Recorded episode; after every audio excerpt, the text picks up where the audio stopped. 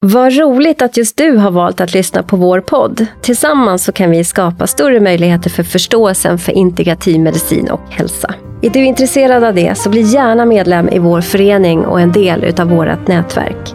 Mer information om det här kommer i slutet utav avsnittet.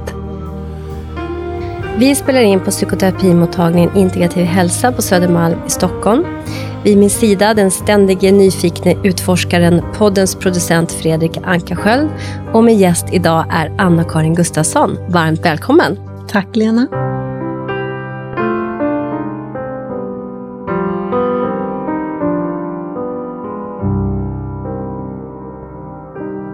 Anna-Karin, du är förutom legitimerad naprapat, gruppträningsinstruktör, du har utbildat dig inom idrottsmedicin, medicinsk akupunktur.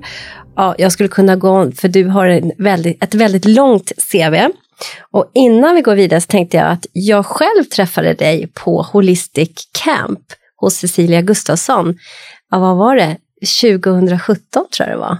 Jag tror till och med 15, kan det inte ha varit det? Nej, jag tror att det var 17. 2017. Ja, det nej. Mm. Men 2017 så träffade jag dig på det här fantastiska. Cecilia Gustafsson har ju fantastisk verksamhet uppe i Järvsö. Och där var vi och vi satt ute och hade haft en yogaklass och satt och pratade vid ett stort träbord.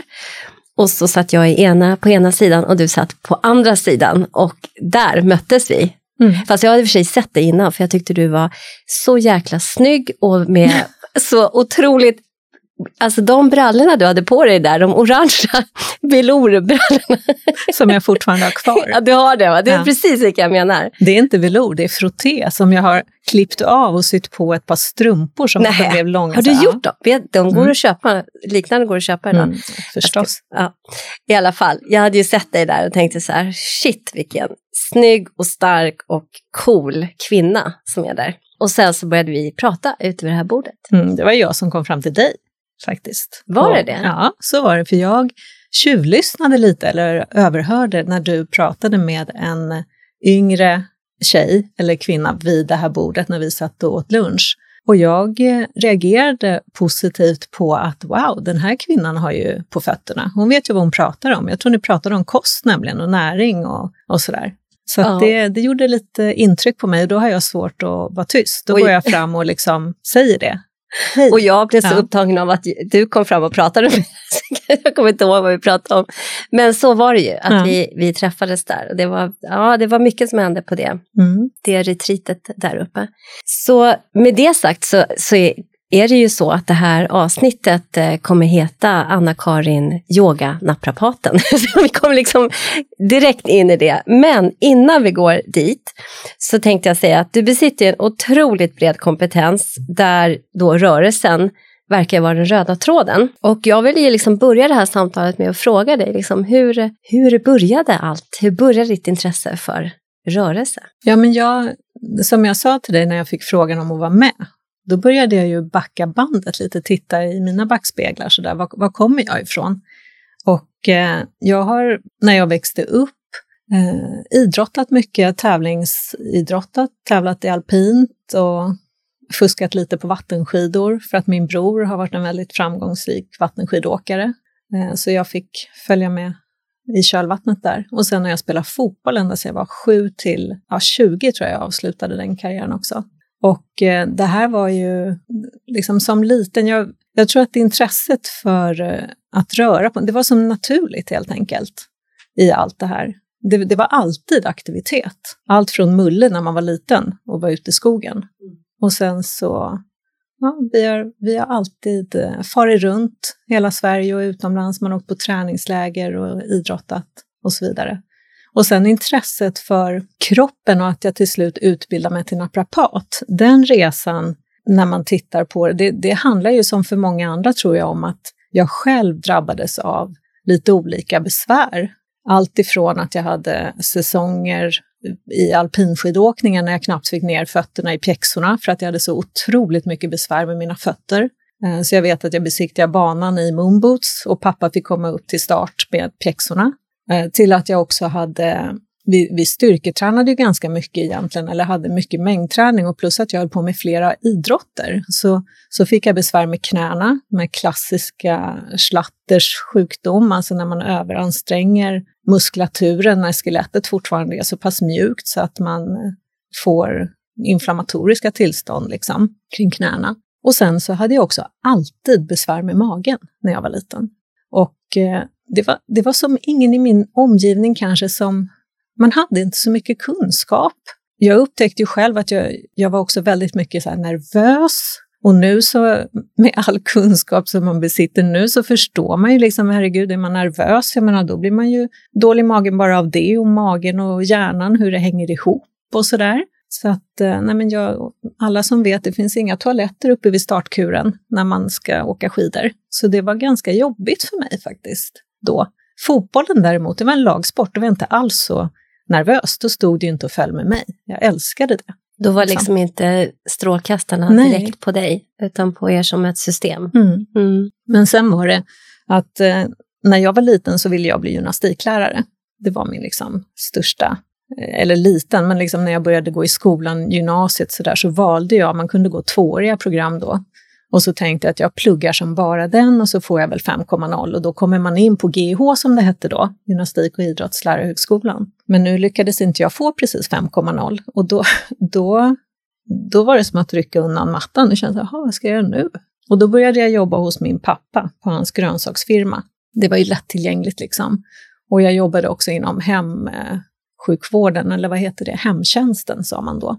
Sen tror man gör det fortfarande. Ja, precis. Och sen var det väl olika saker som gjorde att nej, jag trivs inte här. Jag åker till USA. Så jag stack dit och jobbade som barnflicka. Hur gammal var du då? Då var jag 19-20. Jag fyllde 20 där. Mm. 87. Jag är född 67. Och då gick jag ju upp de där vanliga kilorna. Jag hade helt fel strategi. Eller det är också så roligt nu när det här med kost. Jag hade lovat, och jag kan vara ganska bestämd när jag lovar mig själv saker, att jag skulle inte äta en hamburgare på hela tiden. Men istället så beställde jag varje gång som jag och mina kompisar där då, eller de här andra tjejerna som jobbar, åkte till McDonald's eller något liknande. Då beställde jag en supersize strawberry milkshake. Så det var ju det bästa sättet att gå upp i vikt. Att tillföra socker på det viset. Det hade varit super om jag hade ätit hamburgare istället. Mm.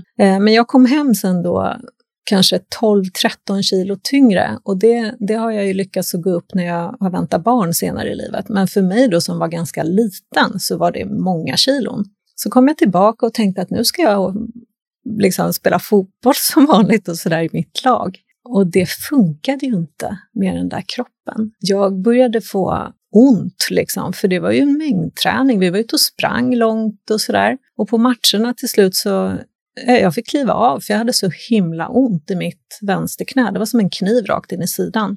Och så hamnade jag hos ortopedkirurger, alltså sådana här som duktiga människor på idrottsskadekliniken vid Råsunda. Och de trodde att jag hade meniskproblematik, och min farmor och farfar tog mig till någon naprapat som kopplade på retström. Och jag fick aldrig någon bra, eller egentligen fick jag inte rätt diagnos. Det visade sig som en väldigt enkel diagnos egentligen, som heter löparknä. Det kunde man bara lyssna på och jag berättade, så hade man kunnat ställa den. Men det där avslutade i alla fall min idrottskarriär. Men jag kunde inte springa. Och jag tyckte inte det var så himla kul att springa långt. Så att jag tyckte mest det var kul att spela fotboll. Men då kunde jag inte göra det heller. Nej, speciellt om får vi ont så det är ju en motivationsdödare om något. Ja, men när jag träffade den här naprapaten då, som jag minns det, så låg farfar i ett rum, farmor i ett rum och jag i ett annat rum. Och så skulle jag själv manövrera de här strömapparaterna. Vad är retströmsbehandling? Kan du typ berätta? Ja, vad är det? Man använder ju inte det längre. Nej. Men man kopplar elektroder liksom kring, eller på, i en muskel. En muskelbuk till exempel, och så får man den att jobba i olika frekvenser. Och tanken med det är väl egentligen att man ska öka cirkulationen och kanske få till stånd en läkning i det området. Men ja, det fungerade ju inte, så kan man säga. Och då vart jag lite så här, jag har varit väldigt obstinat och lite sådär kaxig när jag var yngre. Och det skulle nog många tycka att jag kanske har varit långt upp i åldern. Sådär, kanske inte längre. Men jag tyckte liksom, så där måste man kunna göra bättre. Och så vart jag lite så här nyfiken, för tidigare så hade jag varit hos en en man som egentligen var massör men lite kotknackare, som bodde i närheten. I Älvsjö hade han sin mottagning och han var då en fysio för Djurgårdens hockeylag. Och det mötet kom jag däremot ihåg. Alltså det var flera år innan. Mm. Han hette Åke Tinsu. Kallades för Lappen. Så alla som är gamla djurgårdare vet vem Lappen var. Men var han kiropraktor eller var han i samba? Alltså, var han? Jag tänker kiropraktor brukar väl kalla sig för det ibland. Precis. Nej, jag tror inte att han hade någon sån officiell utbildning. Men han knäckte lite i alla fall. Och jag vet att han gjorde tester på mig så här kring bäckenet. Jag minns inte varför jag sökte, men min mamma tog mig dit i alla fall. Och Åke var, eller Lappen då, han var i princip blind. Bokstäverna på hans dator var jättestora. Så att han var väldigt så här, gick på känsla. Och han gjorde en undersökning och så justerade han mig, vred runt mig i ett grepp som vi brukar kalla för MDR. Mm-hmm. Man ligger på sidan som en disktrasa, sån här maximal dorsal rotation står det för. Det där som man låter verkligen, låter. Det knäcker till kanske lite, eller man får såna här ledseparationer eller gravitationer i ryggens nederdel. Och sen så testade han det här testet igen, så han retestade efter. Och det var ju helt bra. Och det var något sån här som har satt sig lite tror jag, som ett minne. Jag tyckte att det var lite häftigt. Och så när jag kom hem då från den här USA-vistelsen och kände så här, nu måste jag ändå börja göra någonting. Så jobbade jag faktiskt då hos min pappa igen och så sa jag väl till honom att jag tänker att jag ska titta om man kan läsa en anatomi någonstans.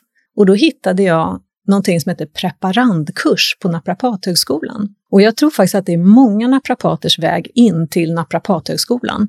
Då handlar det om några veckor som man har på sommaren tror jag fortfarande. Och då får man pröva på lite. Så där, känna på kanske massage, titta lite på anatomi, lite fysiologi och sådär. Och på den preparandkursen så var det också en kollega till mig som då hette Mia Bendrix, cred till henne, som var ungefär min storlek. Jag är inte så lång, jag är 1,60 och vägde inte så mycket. Och då tänkte jag så här, kan hon? Ja, men då måste jag ju också kunna det här. Så att vara naprapat och arbeta med det betyder ju inte att man behöver vara liksom en stor och stark 2-meters kille. Utan kanske tvärtom, vi får ju hitta lite tricks. Vi får ju vara lite kvicka, vi får ju vara lite lyhörda för andra saker, tror jag. Så då sökte jag i alla fall Naprapathögskolan, jag sökte också Idrottshögskolan och jag sökte till sjukgymnast som det hette då, numera fysioterapeut. Och så kom jag in på alla tre för att underlätta då. Men då var det liksom kört, då var naprapatin, då var ju liksom det. Då skulle jag bli naprapat. Och så blev det. Mm. Och det var 1989 när jag började på skolan. Mm-hmm. Så gick jag ut 93.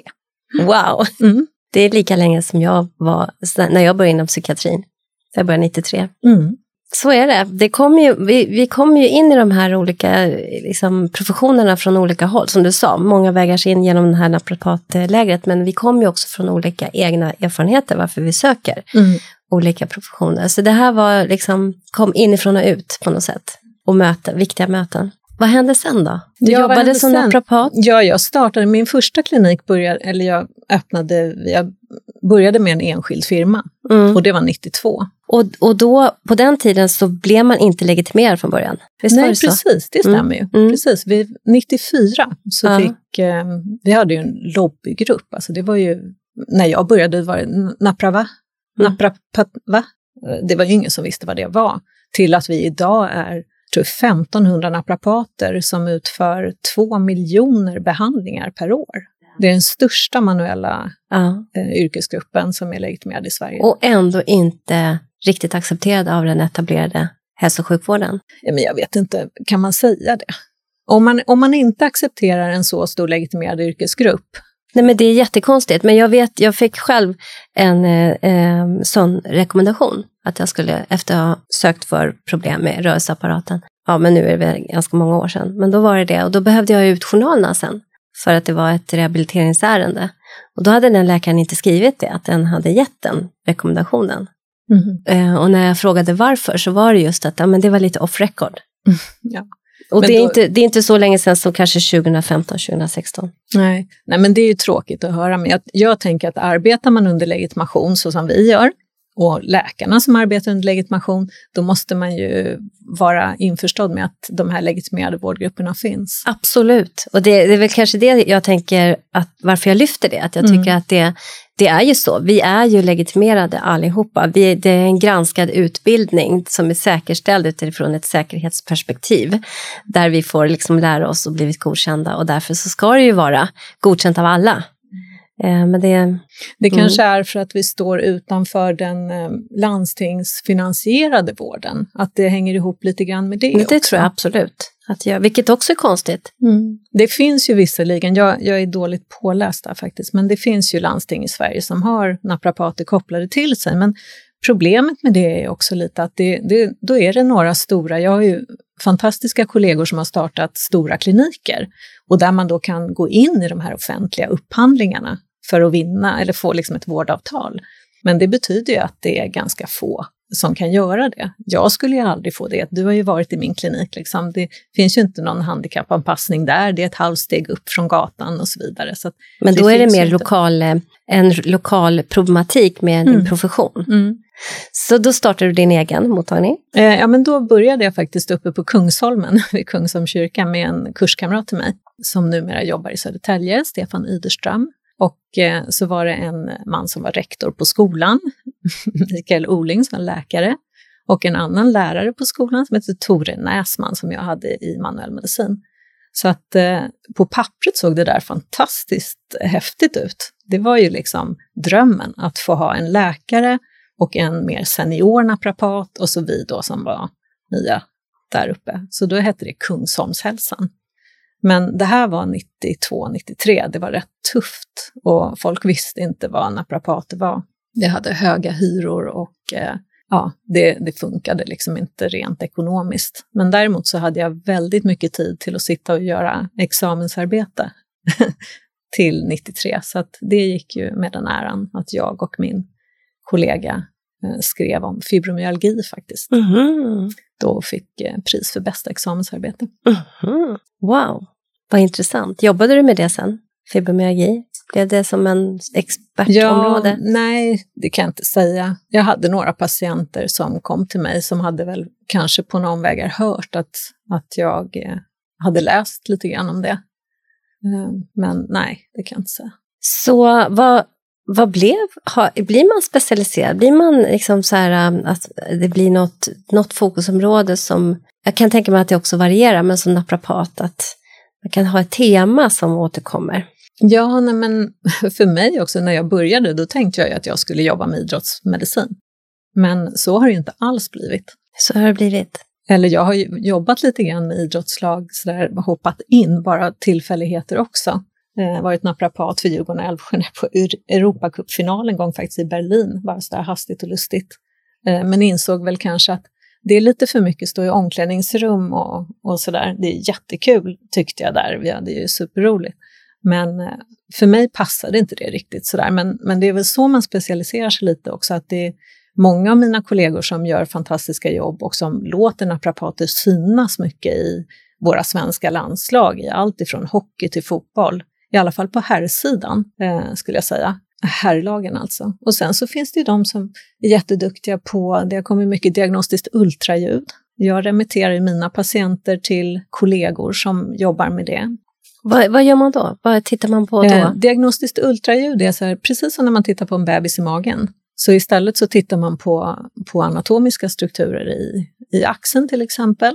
Och så kan man se på en skärm lite med ökad aktivitet att det kanske är inflammatoriska tillstånd, och man kan se om det har blivit någon bristning eller ruptur i en sena eller sådana saker, och det är otroligt värdefullt. Man kan också göra guidade injektioner med hjälp av diagnostiskt ultraljud, så att istället för att sätta en kortisonspruta till exempel i axelleden lite fritt in i axelleden, så kan man mer pinpointa och se var man vill rikta det här någonstans. Så det är så värdefullt. Ja, jättefint.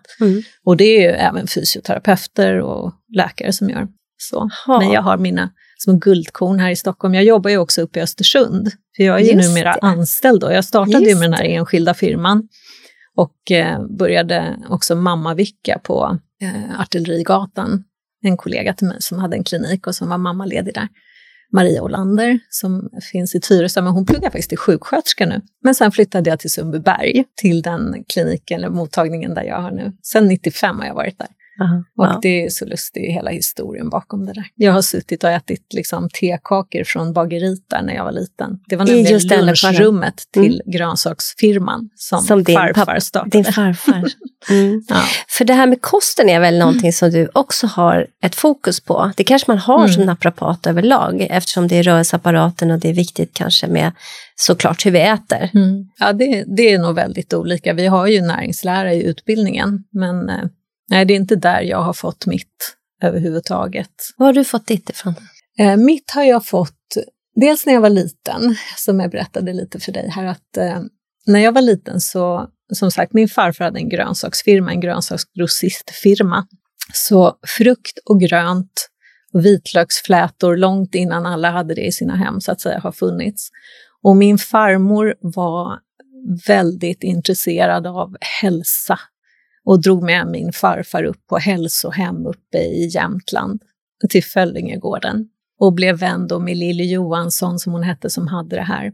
Och vi höll på hemma när jag var med dem på somrarna och fixade vår egen yoghurt. Hon hade yoghurtsvamp som man gjorde det här. Och det var, hon var inte intresserad av de här besprutade tomaterna och grejerna. Liksom, utan hon skulle ha biodynamiskt odlat och... ja, det var mycket med det här. Det här är ju ganska länge sedan. Ja, det här är ju det. Ja, det är ju det. Men det var liksom antroposoferna i hjärna. Och min farfar, stackaren, han var väl liksom så här, men duger inte det här? Men, nej. Så att där var ju det. Och jag är liksom uppvuxen med mat. Alltså kött och vanlig mat. Inga konstigt, liksom lagat från grunden. Alltid, oavsett. Och sen när jag började på Naprapathögskolan så... insåg jag ju under invärtesmedicinen. Jag har alltid varit otroligt intresserad av invärtesmedicin och endokrinologi eller hormonella systemet och maget. Alltså det, ja, jag vet inte. Ett tag där kände jag så här, är det verkligen det här? Ska inte jag läsa på läkarprogrammet istället? Det här är ju jättespännande. Men under den här invärtesmedicinen och när vi pratade om det så hade vi ju Carl-Johan Sundberg som många känner till då i fysiologin. Men hur som helst så varje gång jag kom in på skolan så behövde jag springa på toaletten. Och så till slut så fick jag ju lov att fråga Carl-Johan så här, vad tror du kan det vara? Hur är det? Tål det verkligen mjölk? Vad äter du till frukost? Jag var ja, alltså student. Stort glas och boj. Och sen knäckemacka med kaviar och lök typ. Så att då sa han, du kan väl bara pröva då ta bort det där. Och bojen, eller glas med mjölk. Det var intressant att han sa, jag har ingen aning om att han var så mycket inne på, nej, men kost på det sättet. Det tror jag att de vet ju, eller vi pratade ju om det. Tarmludd, man har ju haft varenda sjukdom liksom, och överlevt, det är ju fantastiskt. Men just det där var någonting som jag liksom, jaha, om tarmslemhinnan är lite retad och liksom... ja, jag kan inte bryta ner det här ordentligt. Ja, då går det kanske rakt igenom och så... mår jag lite dåligt av det. Så under många år så refererade jag till mig själv så här, ja, jag tål inte mjölk så bra. Så var det. Men du fortsatte? Ja, jag äter inte mjölk. Alltså jag dricker inte mjölk. Nej. Nu har jag liksom förstått det ordentligt. Men det tog ett tag. Ibland tar en stund. Men sen så var det faktiskt så, apropå vad kom mitt kostintresse ifrån eller var det började. Det var långt senare egentligen när jag fick mitt andra barn. Så förlöstes hon med kejsarsnitt och det gjorde att jag som kände mig ganska vältränad och hade koll liksom på kroppen. Jag fick jättemycket besvär med ena höften och kände liksom att någonting har hänt här. Och det tyckte jag kände direkt efter jag hade blivit opererad, att de här hakarna som man hakar fast, att det kändes liksom som att det hade... gjort någonting liksom sådär, och skapade liksom, om jag skulle uttrycka mig så här, obalanser helt enkelt. Jag kunde inte spänna mig ordentligt sådär som jag, eller liksom rekrytera muskler i den ordning som jag ville. Och sen det här snittet också var ganska rejält. Man syr i flera lager när man har blivit snittad så, men det känns ju ungefär som man har skurit av magmusklerna fast man inte gör det, utan man går in liksom I alla fall när det inte är sådana katastrofsnitt. Men det här föranledde att jag åkte ner till Eleiko och hade tagit hit en man som heter Paul Chek. Vad hade du åkt någonstans? Eleiko, ner till Halmstad. Och då tänkte jag ska åka dit och lära mig lite om bålstabilitetsträning med hjälp av bollar. Swissball som han pratar om, men pilatesbollar eller vad, hur man vill säga. Och jag och den här nämnda kollegan Maria Olander åkte dit tillsammans. Och vi flög ner till Halmstad och kom ner på torsdagskvällen. Så det var innan det skulle dra igång. Men där på torsdagen hade han en 4 timmar lång föreläsning som hette A Czech Approach to Nutrition. Och det var liksom en total vändpunkt för mig när det gällde kost och näring. Där börjar vi prata om, och det här är alltså år 01 kanske, om allt som börjar komma ikapp nu. Hur vi påverkas av alltså, socker, ekologiskt odlat, jorden, vatten. Alltså titta på innehållsförteckningarna, e-nummer. Det tog mig 2 timmar att gå på Coop i Bromma och handla efter jag kom hem. Alltså det var ju riktigt kämpigt. För att helt plötsligt så var jag så här, men det här tänker jag inte stoppa i mig. Och jag tänker definitivt inte stoppa mina barn det här. Och det tycker jag är fortfarande sån här som jag börjat ha, som jag tycker är ett otroligt kul lite tanke eller argument. Hur vi matar oss själva eller framförallt då våra barn med sånt som potentiellt kan göra dem sjuka. Inte kanske momentant där och då, men så småningom. Det skulle vi aldrig göra om vi betalade 45 000 för en ny labradoodle. Där får du verkligen så att den ska äta det här. Och äter den choklad eller vitlök eller lök eller något, då kan den dö. Det finns ingen som ger sin hund något annat än vad som är föreskrivet. Men våra barn, de får i sig både det ena och det andra. Och det där tycker jag är så märkligt faktiskt. Jag håller med. Det handlar ju om sociala konstruktioner, tänker jag. Att det blir liksom accepterat direkt att så gör man. Och vi i Sverige där komjölken är helig och så vidare och så vidare. Där är det liksom inte talbart riktigt att tänka på ett annat sätt. Nu är det ju det. Men jag har ju också hängt med på det här och var med ganska tidigt på just den här förståelsen för vår mat och kost och mjölk och gluten och ägg och nötter och det är ju mycket. Om det vi bara kan ju, var det. Men vi tänk kan, alla blåa produkter eller på sig alla godis, allting. Ja, precis.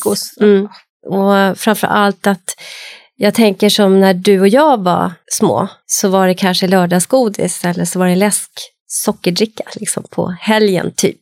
Mot hur det ser ut idag när man äter liksom mängder varenda dag. Det finns inget stopp. Det har ju skett en utveckling där och förståelsen liksom har försvunnit. Jag tänker att det sitter ihop i en komplex värld. Därför att vi jobbar jättemycket. Vi har inte samma tid att tänka igenom maten. Eller åtminstone vi tar oss inte den tiden att tänka igenom maten och planera och så vidare. Och så är det här med kognitiv bias helt enkelt. Att vi söker svar på det som vi faktiskt tror, tänker och vill tro, tänka. För att vi vill tro, tänka ingenting nytt. Utan vi vill tro, tänka det som vi har en gång redan gjort. Och där ligger problematiken. Och det är först när vi har någon utgångsläge. Eller vi råkar ut för någonting som vi måste börja förstå någonting. Nu hade du ett utgångsläge. Där var du öppen för att förstå. Sen är du säkert, som de allra flesta faktiskt inom integrativ medicin. För att, jag ber om ursäkt men jag tänker ändå att du är en sådan. En integrativ person. Alltså både och. Att du är utforskande och tar reda på och öppen för kunskap liksom. Inte kanske är den personen som bara går på det som är det givet. Utan du tar reda på också utöver det. Och jag tror att mycket för oss som är inom den ramen utav det integrativa så är det ändå sprunget ur en väldigt stark motivation. Som kommer ofta av att vi antingen själva blir sjuka eller någon som står oss nära blir sjuka. Då är vi liksom intresserade av att förstå. Och så kanske vi har gått till hälso- och sjukvården och får hjälp till en viss del eller inte. Och då börjar vi söka vidare efter annan hjälp. Nej, men det är absolut. Kosten påverkar ju otroligt mycket. Vad vi äter, vad vi dricker. Det finns så mycket. Och så här, jag jobbade under flera år då. Anledningen till att jag åkte ner till Eleiko där eller till Halmstad och träffa Paul. Det var ju för att lära mig mer om träning egentligen. Det var bara så mycket större än det. Och i min roll som personlig tränare när jag började jobba som PT, jag gjorde det under flera år på Sats i Sundbyberg. Och nu gör jag det i privat regi mer. Men då det här med kostbiten, jag kan säga det var det som fick mig att sluta. För att jag kände att det var ju ingen som var villig att släppa den nappen. Det är ju som att ta nappen från en vuxen människa, att förändra kosten. För man kan ju inte å ena sidan säga att jag vill må bättre här, jag vill ha mindre muskel- och ledvärk och jag vill gå ner de här kilorna eller ja, vad det nu kan handla om. Men jag vill inte göra avkall på det här, för lite kul måste man ju ha. Som att det roliga ligger i att äta sånt som kroppen inte tål. Och det tröttnade jag på ett slut faktiskt. Mm. Och då kände jag så att jag och du sortera där. Att jag får äga mig och du får äga dig. Det är en bra metafor faktiskt att ta nappen från en vuxen person. Att göra det. Och jag tror att den går ju att göra med först när det är moget. Absolut. Alltså det, när en person har tillräckligt mycket motivation, om man har drabbats av den där hjärtinfarkten eller skaffat sig högt blodtryck eller mage som bara det rinner rakt igenom eller mage du inte längre kan få ur dig, avföringen eller vad det nu, det kan vara så mycket eksem, whatever, svår huvudvärk. När det har pågått länge och inte de där tabletterna eller vad det nu är man söker först för hjälper. Och det kostar en ens levnadsstandard liksom, då är det möjligt. Innan, om man går med lite extra kilo och så vidare, ja, men det gör ju alla andra och så finns det massa olika. Då är det svårt, utan man kan liksom inte hjälpa en människa till förändring först de själva vill. Och det är ju en jag och du sortering där att förstå det. Det gör ju jag som psykoterapeut också. Det är en stor del av det jag gör i motivationsundersökning. Är patienten motiverad till förändring? För att annars så är det liksom, kommer vi bara sitta här och kasta bort tiden kanske och min patients pengar. Det är ingen idé, utan man måste vara motiverad till förändringsarbete, annars så kommer det inte bli ett bra behandlingsutfall. Punkt. Vad man än gör. Mm. Ja, så du fick mycket kunskap där och förståelse för hur viktig kosten är och så. Men när kom yogan in i ditt liv då? Yogan kom nog in där någonstans. Det var faktiskt en mamma till min dotters kompis mamma. Som försökte få med mig lite grann på yoga i Bromma hos en man som heter Bill Brundell som höll på med ashtanga-yoga då. Och innan dess så hade jag yogat på Sats med min fina kollega som är fysioterapeut nu, Petra Ek. Och tyckte att det var jättehärligt. Men jag följde med henne så småningom då. Det var alltid på måndagskvällen när jag själv hade klasser på Sats så det gick inte. Men jag kom in där 1,5 år efter alla andra och det var ashtanga-yoga. Introduktionen till den där yogan var lite synd för att hon som tog med mig dit då sa att det här är Anna Karin, she works at Sats. Och då brann det till lite i hans ögon och tyckte att henne ska vi köra lite extra med, så kändes det lite. Okay. Så att för mig så var det inte den där stunden så himla härlig, jag hade förväntat mig någonting helt annat. Jag kom ju från en värld av prestation redan. I idrott och det här att stå på en scen på Sats och hålla på leda klasser och sådär. Jag trodde att yogan skulle vara lite skönare, liksom att jag inte behövde vara någon prestationsprinsessa där på mattan. Och jag slidade runt som Bambi på hal is. Jag var alldeles, du vet, sympatikus-svett i händerna. Så fort hans fötter kom närmare, så fast, gud. Så att, nej det var inte riktigt vad jag hade tänkt mig, men jag höll på där och det var ju roligt på sätt och vis. Jag var ganska rörlig, jag var ganska stark och det är bra tillgångar när man håller på med ashtanga. Men sen så började jag då få ont i en axel. Och, du fortsatte med ashtanga och sen så började den här axeln. Ja, och så jobbade jag som personlig tränare och stod där och hade, jag tyckte det var kul att köra boxning med kunderna. Så då stod jag väl och höll upp mittsarna lite för långt bak vid något tillfälle och så var det en man som smackade till där liksom i min höger axel och så till slut kunde jag inte riktigt lyfta den och då insåg jag att någonting har ju gått av och det hade det ju, så då fick jag operera min axel så småningom och då var det liksom en paus från allt. Då var jag ju glad om jag överhuvudtaget kunde kamma mig, för det var höger hand också, jag är högerhand. Så att det var ett litet avbräck där från yogan och så, men det var ändå vägen in till yogan. Och sen så småningom då 2015 så började jag på en yogalärarutbildning på Yoga Devi i Stockholm som är då ashtanga och yin, deras helårutbildning med grunden i ayurveda. Jättespännande och kul. Och en riktig resa, för i samma veva då så separerade jag och skilde mig och sådär, så att det hände ju massor. Precis som det gör i yogan alltid. Men det var mycket, mycket känslor hit och dit och som man fick lära sig vara kvar i fast det var jobbigt. Och det är lite yogan ju, att inte ta till sitt flyktbeteende. Stå kvar där och andas. Ja, precis. Usch, vilka hemska yin-yoga-klasser jag var. Ja, hemskt. Jag ville bara springa ut. Men den utvecklingen, jag tänker på kris- och utvecklingsteorin. Att det är ju där, när vi krisar, som vi embrace your crisis, säger man inom buddhismen. Och det är ju så sant, därför att det är som jag och Fredrik har pratat om lite grann idag, att det är där vi liksom tänker nya tankar, det är där vi orienterar oss framåt. Annars så orienterar vi oss ganska mycket efter det, alla tankar vi har tänkt och alla erfarenheter vi har varit med om och så vidare. Så försöker vi applicera det på meningsgöra framtiden. Men det är först när vi är i en kris, där allting liksom står på ända, som vi har verkligen möjlighet att verkligen tänka nytt. Mm. Så kris är ju liksom embrace your crisis, bland det viktigaste vi kan vara med om. Absolut inget vi vill vara utan egentligen. Så där var du. Mm. Ja, men det, jag läste något också sådär, perhaps rock bottom is the foundation you need to jump. Liksom det är lite så. Exakt. Alltså ner i botten. Ja. Nej, men jag flyttade och gjorde lite alla möjliga saker. Liksom, så här. Det var en stor förändring i mitt liv. Mm. Så före och efter, vad tänker du om det? Hade du velat varit utan det? Nej, gud. Alltså, jag vill inte vara utan någonting. Det är få saker. Som jag sa till dig tidigare också, jag tittar heller inte i backspeglarna speciellt mycket.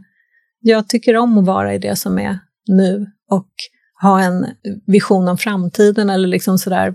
Tänka goda tankar och att allt kommer bli bra och det är bra liksom. Det finns så mycket hela tiden att se runt om som är bra och tacksam över. Och det tror jag också är otroligt viktigt.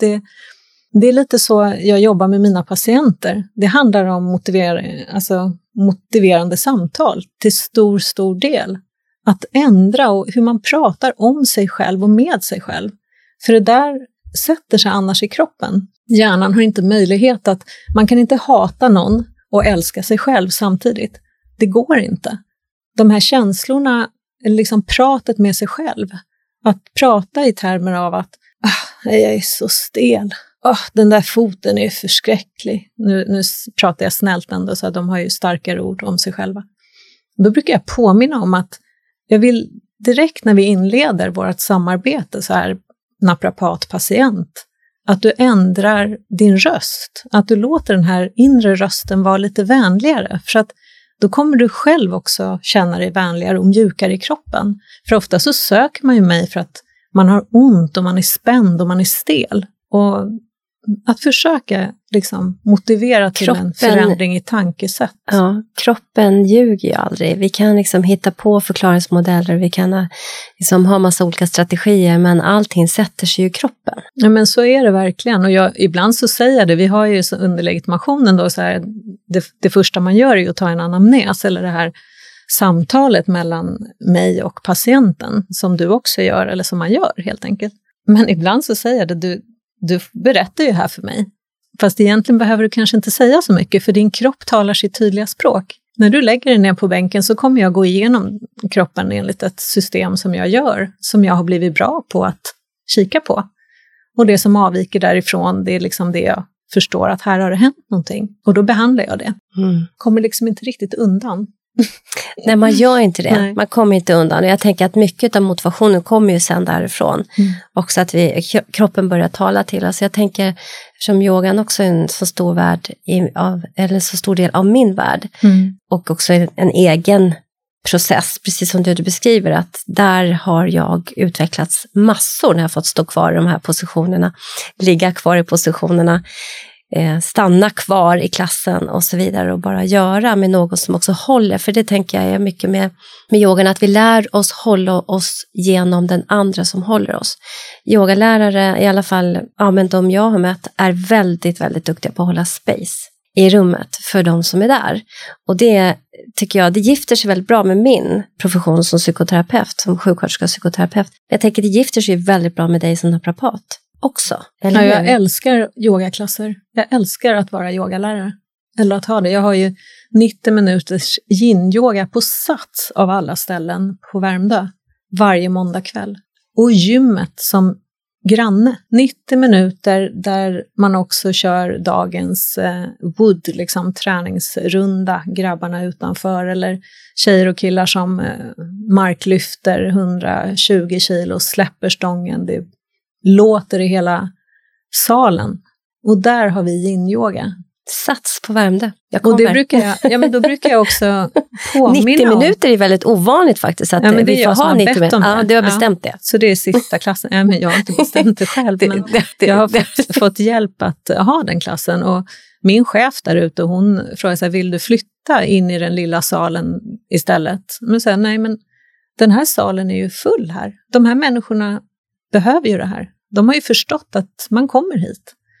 Och det finns ingenstans i samhället heller i våra liv som det är tyst. Så att, jag skojar och säger, de är ju svart bälte i yin-yoga. De ligger kvar där. Och ibland kan det ju också vara en blessing att bli störd av de här boom-dunken liksom utifrån gymmet. Absolut. Att skingra tankarna där. För det är ju de här tanketågen. Man blir ju störd om och om igen av sina egna tankar. Och att öva på att bara betrakta dem och släppa dem vidare liksom. Och får det som en enda lång nästan meditation. Att mjukna i kroppen, att vara i det. För jag tänker att när sinnet är lugnt, när vi går in i det här parasympatiska, alltså det här lugn- och ro-systemet, då mjuknar vi ju kroppen. Mm. Och då får man så mycket av det. Så jag försöker påminna om att ha tillit till att det du gör nu, det kan vara det bästa du gör på hela veckan. För dig själv, för din kropp, för ditt system. Det är som att lägga mobiltelefonen på laddning. Att man lägger sig själv på laddning. Verkligen. Du fyller på. Mm. Och går in i det här lugna andetaget. Ja. Ledda andetaget. Ja. Så när blev du yoganaprapaten då? Det har jag väl själv hittat på. Ja, såklart. Hashtag yoganaprapaten. Men när blev det? Den inre processen mot att faktiskt gå mot att bli yoganaprapaten. Att officiellt gå ut och gifta ihop de olika delarna av dig. För det tänker jag är att ja, men det är som ett giftermål. Det är ju att bestämma sig för att gå ut och vara officiell med det. Mm. Nej men alltså det kändes ju bara helt... jag tror att det var väl när jag startade mitt Instagramkonto. Som jag tänkte, vad ska jag heta på Instagram? Så yoganaprapaten följs ju helt naturligt. För att det är de två delarna som är min profession liksom, på något vis. Eller det som jag lever dagligen så. Så att det har känts helt naturligt tycker jag. Är det många yogisar som kommer till dig? Ja, det är det ju. Vägen in till mig kan ofta vara genom yoga. Man kanske har kommit på en yogaklass.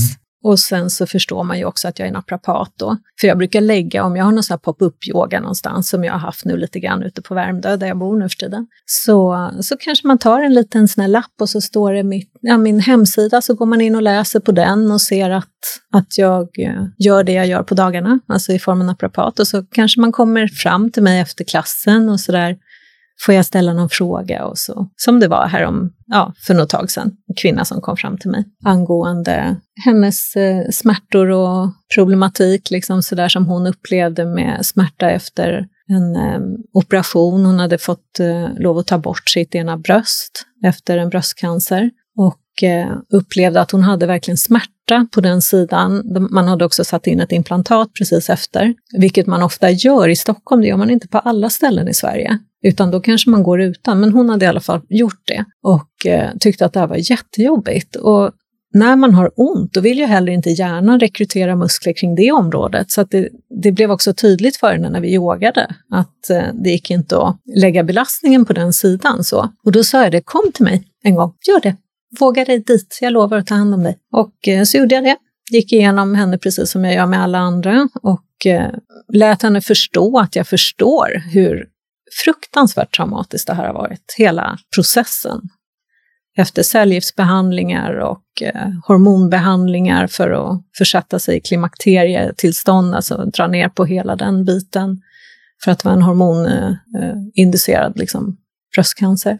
Men jag behandlade henne och jobbade med rörligheten kring axelleden på den sidan. Skulderbladet. Hela den komplexa leden som axeln är. Nacken. Genom hela kroppen. Och när hon kom på återbesök 10 dagar senare. Då sa hon, jag är 100% bättre. Jag förstår inte vad du gjort. Wow. Och hennes förklaring. Eller vad hon hade fått tidigare. Det var att allting hade med lymfan att göra. Lymflödet. Men hon hade inga lymfödem, det vill säga hon var inte svullen ut i armen eller så. Man hade tagit bort 2 lymfkörtlar. Så hon har alltså sökt för smärta och där hade man då sagt att det här är på grund av lymfödem. Var det så? Jag tror att hon hade själv hittat en lymfmassör. Okej. Okay. Och det, när man är opererad så efter en cancer och så är det ju inte ovanligt att man får lymfödem. Så att det var ju inget fel i det tänket överhuvudtaget. Men eftersom hon inte hade de här svullnaderna ute i arm och hand heller så var det ju kanske inte riktigt hela sanningen. Och när jag undersökte henne och behandlade henne så visade det sig att hon hade ju inskränkt rörlighet, som vi säger nedsatt rörlighet i hela axel- och skulderpartiet på den sidan och i nacken. Så att mitt sätt att jobba då, eller det jag gör, det är ju att öka rörligheten i den leden där det inte rör sig som det ska. Och kring varje led i kroppen så har man ledkapslar. En struktur som är full av också olika receptorer eller känselkroppar som känner av ledens position och rörlighet och så vidare. Och kommunicerar via ryggmärgen upp till centrala nervsystemet också om hur vi är placerade och vad vi har för rörlighet. Så att det vi gör när vi gör de här justeringarna, oavsett om det är en fingerled, en axelled eller en nackleder, så är det ju att ge information till nervsystemet att det rör sig här nu. Vi får upp rörligheten och eftersom nervsystemet är så snabbt så kommer du också få snabba resultat ofta. Och jag har ju, som jag sa till dig tidigare, jag har ju för några år sedan gått en kurs så jag jobbar med droppteknik. Vilket är ett extremt skonsamt sätt att kunna komma åt extremitetsleder, det vill säga handleder, armbågsleder, axlar, höfter, fötter på ett sätt som jag aldrig har kunnat jobba tidigare. Just det, vad kul att du kom in på det, för ni är inte så jättemånga som arbetar med den tekniken, droppteknik. Vill du berätta lite mer? Nej, men det är vi nog inte, fast det är fler och fler, för det har verkligen blivit ett ökat intresse. Det här droppteknik, eller som jag använder, Thompson-teknik som den heter, det är en Clay Thompson, en kiropraktor, det är 50 år gammalt. Så jag blir nästan bara lite irriterad över att jag inte har kommit i kontakt med det här tidigare. Men det gjorde jag faktiskt då när jag, som jag nämnde, opererade min axel. Så har jag en gammal kurskamrat, Patrik Larsson, som är en duktig naprapat, som arbetar nere i Malmö och Göteborg tidigare, men Malmö tror jag han är nu, ryggakutan, som peppade mig liksom efter min operation. Jag gick på en liten after work liksom sådär, som jag egentligen inte alls hade lust att gå på, för att jag kunde knappt röra min axel och kände mig enbart tjurig och sådär. Men då så behandlade han mig lite grann där och sen så sa han att nu ska vi ha utbildning i det här. Han och en fysioterapeut som heter David Fjällhändler. Och då så tänkte jag så här, nej men då går jag på den. Så från att inte kunna lyfta min arm mer än upp, ja liksom en bit utifrån kroppen. Jag hade nämligen drabbats av frozen shoulder förstås efter min operation. Vad opererades du för? Nej men det var en muskel, en sena som var av och som man satt tillbaka den. Just igen. Just det, det var det du berättade om. Förlåt. Precis. Mm. Efter den där en justering så fick jag upp armen över huvudet. Wow. Så jag bröt ihop och började gråta och tyckte det här var ju helt galet. Ja. Nej, men det var också väldigt övertygande kan man säga. Verkligen. Mm. Och sådana justeringar kan man göra om man gjort tidigare när man har just det här tillståndet frozen shoulder i narkos. För det är ju smärtsamt om man inte har en sån här droppbänk, så är det ju ganska smärtsamt att göra det. Om man har då fått en ledkapsel som har blivit väldigt tajt och stram till exempel. Mm. Så det kan man verkligen göra en liten head-up i det här avsnittet, att du faktiskt jobbar med det, med frozen shoulder och kan göra de här justeringarna med den här typen av tekniker. Ja, och man behöver absolut inte ha frozen shoulder. Det är så intressant att få upp rörligheten runt i höfter, axlar, fötter, knän.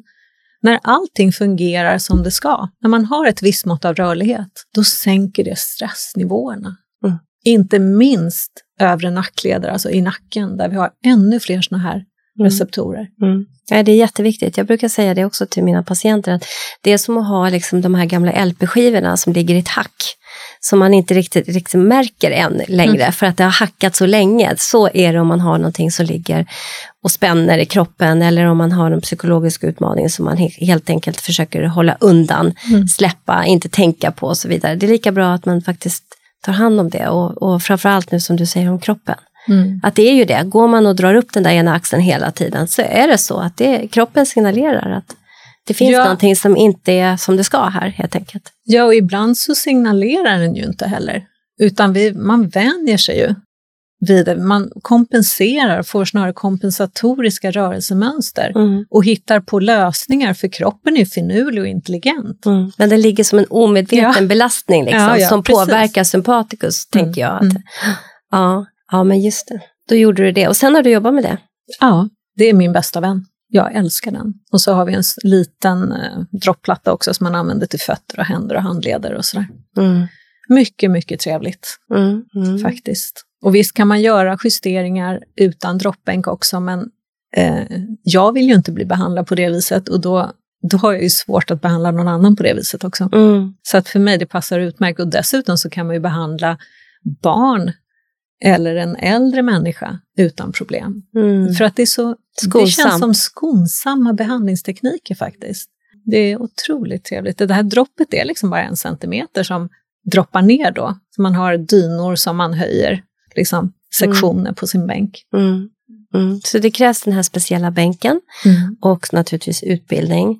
Men det är då, vad sa du att metoden hette? Det här heter Thompson-teknik, och det är speciellt. Man går igenom kroppen enligt ett visst mönster. Mm. Som en manualiserad behandling lite kan man säga. Precis, att man tittar, det här fyndet ger det där och det där ger det där. Just och sen det. Så har ju jag och min kära naprapatchef, tillika käraste, Jon Hagberg, som jag jobbar tillsammans med och är anställd av i Östersund. Så vi har ju själva hållit på och liksom, hur blir det om man gör så där? Om du gör så där och testar det här. Så att nu har ju vi breddat oss liksom själva på något vis. Där. Tycker att det fungerar väldigt, väldigt bra. Med väldigt goda behandlingsresultat. Ja, framförallt det är väl vägledande. Ja, det är fantastiskt att få höra att det kan göra som skillnad. Jaha, tiden börjar rinna ifrån oss. Och jag vill ställa en fråga innan vi avslutar. Om det är någonting som jag inte har frågat dig om. Som du känner känns viktigt att få ta upp här innan vi slutar. Ja, nej, men jag tror att vi har pratat om det mesta. Jag tycker att det är viktigt att få med till alla som har någon form av smärttillstånd eller känner att kroppen inte känns riktigt som det ska. Vi pratade ju lite grann om hormoner förut, eller att jag hade gått starkt genom klimakteriet. Ja, vad bra att du tar upp det, för det hade jag ju velat att vi skulle fördjupa oss lite grann. Det får bli en annan gång. Ja.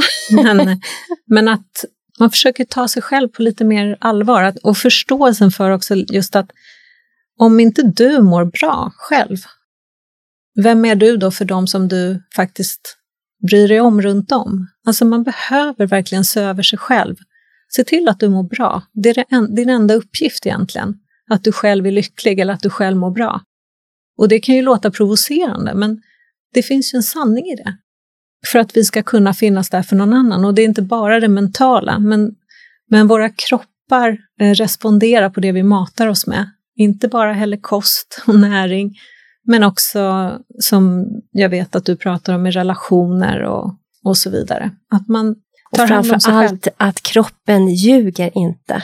Vi kan intala oss massa strategier, förklaringsmodeller och så vidare och så vidare. Och vi kan försöka på något sätt ta oss ifrån det som eventuellt, men vi är i en relation som vi kanske egentligen inte vill vara i, fast vi är där i alla fall på grund av XYZ och så vidare. Kroppen kommer att börja signalera. Kroppen ljuger aldrig, så har vi någonting med våra kroppar så är det klokt att söka för det. Och finns det inte på den vårdcentralen man söker eller annat, och om de där pillerna inte hjälper hela vägen, då finns det annan hjälp att få. Verkligen. Ja, och just det här med stress också, och kvinnor i vår ålder eller sådär, när man kommer upp mot förklimakteriet och klimakteriet, att vi kan liksom stressa oss in i klimakteriet, för att det är en konkurrens om byggstenarna till våra könshormon. Stresshormonerna vinner alltid. Det är liksom och särskilt vi i Stockholm finns det ju undersökningar som har visat att vi kvinnor i Stockholm går in tidigare i klimakteriet än vad man gör i andra delar av Sverige. För att vi har en puls och stress här som är ogynnsam. Den skulle vara väldigt intressant att liksom dyka djupare i. Varför det blir på det sättet. Det kan man ju skicka med om det är kvinnor som lyssnar på den här podden. Att verkligen läs på lite grann om det här hormonella systemet. Och vad det är för symptom på klimakteriet. Verkligen. För klimakteriet. Läs på om det. Får jag fråga då bara innan vi slutar? Hur märker du det hos din patient? Jag kan ju få patienter här i mitt behandlingsrum där jag känner igen att det här, det kan å andra sidan vara olika saker man söker för. Det har hänt saker och så vidare. Men jag tror inte att det här är en depression som du, utan jag tror att det här är ett förklimakterium. Och faktiskt både flera gånger, här på att säga, men en eller två eller flera gånger så har jag också haft rätt. Och där jag har hjälpt patienten till en gynekolog som har hjälpt med hormoner, och då kan det ta veckor så är den så kallade depressionen borta för att det var hormonellt orsakat. Sen finns det ju, det här är komplext, så det är klart att det har funnits stress och det har varit massa saker som kan kräva livsstilsförändringar, men kanske inte antidepressiva behandlingar, utan kanske en hormonbehandling istället. Mm. Och det tänker jag, det känner inte många kvinnor i våran ålder till. Jag tror ju att det är ganska många som är felbehandlade, nu gör jag såna här i luften. Mm. Och har fått just antidepressiva. Jag är själv ett exempel på det här. Alltså så att jag har själv gått igenom ganska tufft, men vi får prata en annan gång igen. Ja. Men hur som helst, så det de söker, eller det jag märker, eller det jag lägger märke till, det är ju anamnesen då när man pratar. Jag frågar alltid, sover du gott? Trivs du på jobbet? Trivs du med din man? Känner du att du är den person som du har varit tidigare, liksom, eller är det någonting annat? Sådär. Muskel- och ledvärk är oftast det de söker mig för. Det är typiska klimakteriesymptom också. Östrogennivån går ner, då får vi ont i våra leder. Och östrogenreceptorer finns ju i hela kroppen. Man kanske har gått upp i vikt, sådär, satt sig runt midjan, typiska sådana symptom också. Eftersom östrogenet har en liten antagonistisk verkan mot kortisol. Man kan ha tryck över bröstet, hjärtat, hjärtrusningar, känner sig dubbla slag, sådana saker. Mm. Urinvägsinfektioner som är upprepade. Mycket sen- och muskelbesvär, hälsenor, armbågar som kommer. Ja, sådär. Och kognitiva, känslomässiga, den här depressionssymptom. Liksom, att livet inte är så roligt och så vidare. Minnesstörningar och dimma, alltså känna sig väldigt sådär. Det kan vara väldigt mycket. Ja. Så man kan ju tycka att många gånger att kvinnor runt vår ålder, men även yngre, för att kan ju gå in i förklimakteriet över 30, strax efter 30. Även om det är väldigt, väldigt ovanligt så händer det ju. Mm. Så att jag tänker just för oss kvinnor som har en mer komplex hormonbild så skulle det lyftas upp lite grann, kan jag tycka, inom vanliga traditionella hälso- och sjukvården. Och vi får väl gå före som ett gott exempel på att ha det fokuset, för det är viktigt. Ja, det är svårt för kvinnor också. Många av oss har ju gått på syntetiska hormoner, alltså allt från p-piller, hormonspiraler som hänger kvar långt. Så att det är svårt också att veta vad är vad. Och man kanske inte har menstruerat på 15 år för man har haft en hormonspiral, och då är det svårt att se, när hade du din sista mens? Jag har ju inte haft mens på 10 år. Sådär. Så att det är också sånt som jag ibland kan känna så här, vi måste prata om det. Vi måste prata om det, verkligen. Och liksom förstå våra kroppar. Mm. Och jag uppmanar, eller liksom verkligen yngre tjejer till att snälla, innan ni börjar, liksom förstå hur liten tid i månaden som du egentligen är fertil. Kanske kan du lära känna din menstruationscykel först. Att man har ont i samband med mens eller ägglossning är helt normalt. Försök att se, vad kan du göra? Kan du vila? Kan du yoga? Kan du meditera? Kan du ta en smärtstillande som faktiskt har effekt? Finns det någonting du kan göra för att copa, liksom stå ut med den delen för att lära känna dig? Och så att man inte direkt går in i det här... hormonkaoset. Får man säga det. Ja, det var... men det är ju så att det finns mycket, många olika vägar in i förståelser, och det måste vara väldigt personunikt.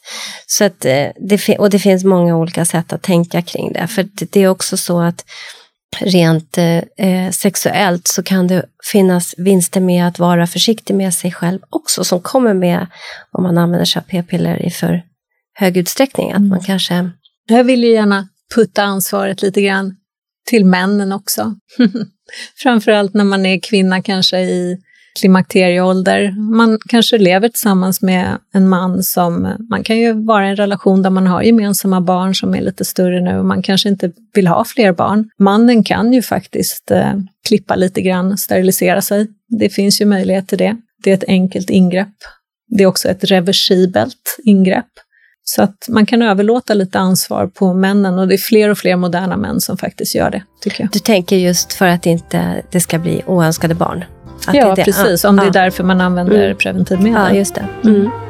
Absolut, det är ju mer ett ömsesidigt och där, apropå jämställdhet och så är det ju dit vi behöver gå. Mm. Att också prata om det, att det ligger på mannen. Och det blir nästa samtal och klimakteriet. Mm. Så Anna Karin Gustafsson, stort varmt tack för att du ville komma och gästa våran podd och lägga din tid här hos mig en timme. Mm. Och Fredrik.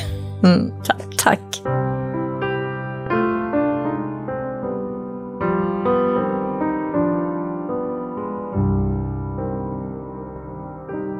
Både och istället för antingen eller, en podd om integrativ medicin och hälsa är skapad och drivs av Svensk Förening för Integrativ Medicin och Hälsa, FIM. FIM är ursprungligen en yrkesförening för legitimerad vårdpersonal. Vi representerar sjuksköterskor, dietister, fysioterapeuter, läkare, psykoterapeuter, psykologer, tandläkare för att nämna några. Idag omfattas våra medlemmar även av associerade medlemmar som inte behöver vara legitimerade.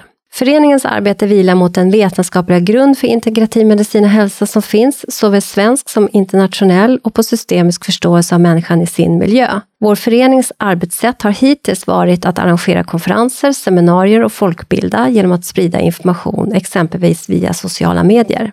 Vår strävan inom integrativ medicin är att vara en organisation som vågar lyfta och ifrågasätta, motverka polariseringar genom tvärvetenskapliga dialoger och sokratiska samtalsregler.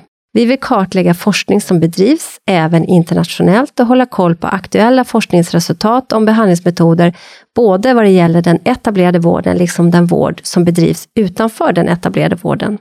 Sokratiska samtalsregler innefattas i den sokratiska samtalsformen som egentligen all grundläggande kunskap är sprungen ur, men som ibland till och med lyser med sin frånvaro i dagens public service. Så bli gärna medlem hos oss, för tillsammans kan vi förändra. Och hur du blir medlem hittar du via vår hemsida integrativ-medicin.se. Vi ses och hörs i nästa avsnitt.